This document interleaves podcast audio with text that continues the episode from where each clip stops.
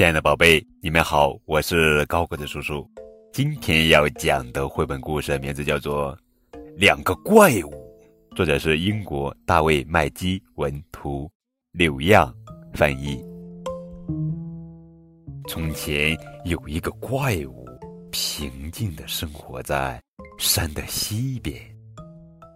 山的东边生活着另一个怪物。有时候。两个怪物会透过一个山洞聊聊天，可是他们从没见过对方。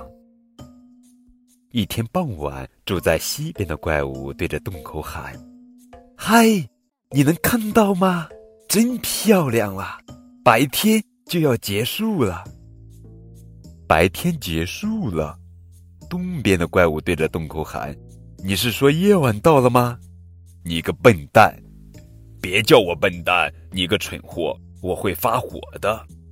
西边的怪物生气的喊，因为心里不痛快，他怎么也睡不着。东边的怪物也不高兴，一样没睡着。糟糕的一晚过去了，第二天一早，西边的怪物十分恼火，对着洞口大吼：“快起来，你个傻子！夜晚结束了，别傻了，你个蠢蛋！”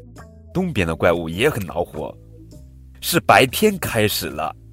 说完，他捡起一块石头，向山的西边扔了过去。石头没有打到西边的怪物，没打中。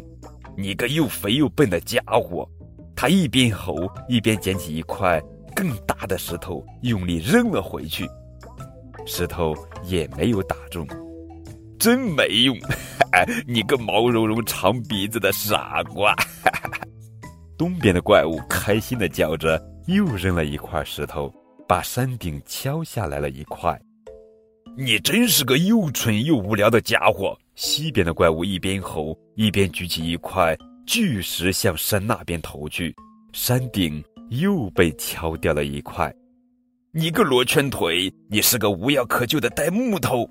东边的怪物也吼了起来，这次他举起了一块更大的石头。一天又一天，两个怪物扔的石头越来越大，咒骂的话也越来越难听。他们谁都不肯让步，谁也没有停止。渐渐的，挡在他们之间的山越来越平。你毛茸茸大肥猪，没头脑，斜眼睛，就是一团乱七八糟。西边的怪物举着另一块巨石吼了起来：“你又笨又可怜，昏头昏脑，臭烘烘，就是一个胆小鬼。”东边的怪物也举着一块巨石尖叫了起来。